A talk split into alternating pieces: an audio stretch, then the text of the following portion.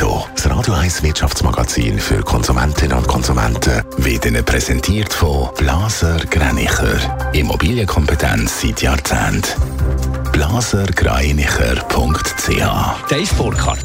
Nach den USA und der EU lädt auch die Schweiz das Krebsmedikament Columvi von Roche neu zu. Das Arzneimittelbehörde Swissmedic hat die Zulassung erteilt, schreibt der Pharmakonzern heute Morgen in einer Mitteilung. Columvi wird bei erwachsenen Personen zur Behandlung von einer bestimmten Form von Lymphkrebs eingesetzt.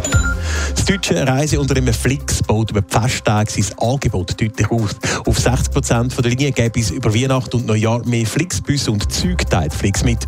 Mehr Verbindungen gibt es auch auf der Strecke Zürich-Mailand oder Zürich-Prag. Und mit dem Fahrplanwechsel im Dezember baut Flix sein Zugangebot Flix Train in Deutschland um 25 Prozent aus. In den USA ist ein Stillstand der Regierungsgeschäfte, ein sogenannter Shutdown, sehr wahrscheinlich abgewendet. Im Repräsentantenhaus hat das Übergangsbudget die nötige Mehrheit gefunden. Jetzt muss noch der Senat zustimmen. Das gilt allerdings als Formsache, weil die demokratische Mehrheit den Entwurf unterstützt. Immer mehr Firmen und Unternehmen in der Schweiz werden Opfer von Cyber- und Hackerangriffen. Umso wichtiger wird für die Firmen die Cybersicherheit. Und da sieht sich ein grosser Teil der Schweizer Unternehmen auf Kurs, Dave Burkhardt. Sieben von zehn Verantwortlichen sind zufrieden, wie ihr eigenes Unternehmen mit dem Thema Cybersecurity umgeht. Das zeigt eine neue Umfrage vom Wirtschaftsprüfer EY. Das ist deutlich mehr als im internationalen Vergleich, wo nur gerade 40 Prozent mit der Cybersecurity von der eigenen Firma zufrieden sind.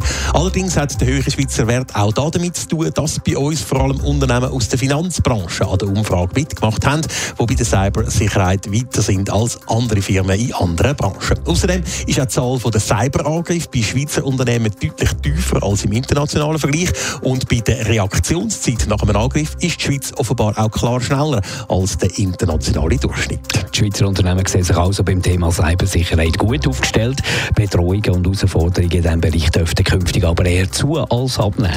Ja, zum Beispiel wegen der künstlichen Intelligenz oder dem sogenannten Machine Learning. Die Bereiche sind für 70 Prozent der befragten Unternehmen die grösste Gefahr in Sachen Cybersicherheit in den nächsten fünf Jahren. Dem gilt es also entgegenzuwirken. Da gibt es allerdings Probleme. Zum einen mit den eigenen Ressourcen, zum anderen auch, dass die Angestellten mehr oder weniger alle auf dem gleichen Level sind in Sachen Cybersicherheit. Helfen sollen da unter anderem Schulungen und Weiterbildungen, Standardisierungen und Automatisierungen von Sicherheitsprozessen auch zum um Personal in diesem Bereich einsparen. Allerdings gibt auch die Hälfte der Befragten an, dass sich die eigenen Abwehrmaßnahmen zur Cybersicherheit nicht schnell genug an die rasch wachsenden Bedrohungen anpassen. Netto, das Radio 1 Wirtschaftsmagazin für Konsumentinnen und Konsumenten.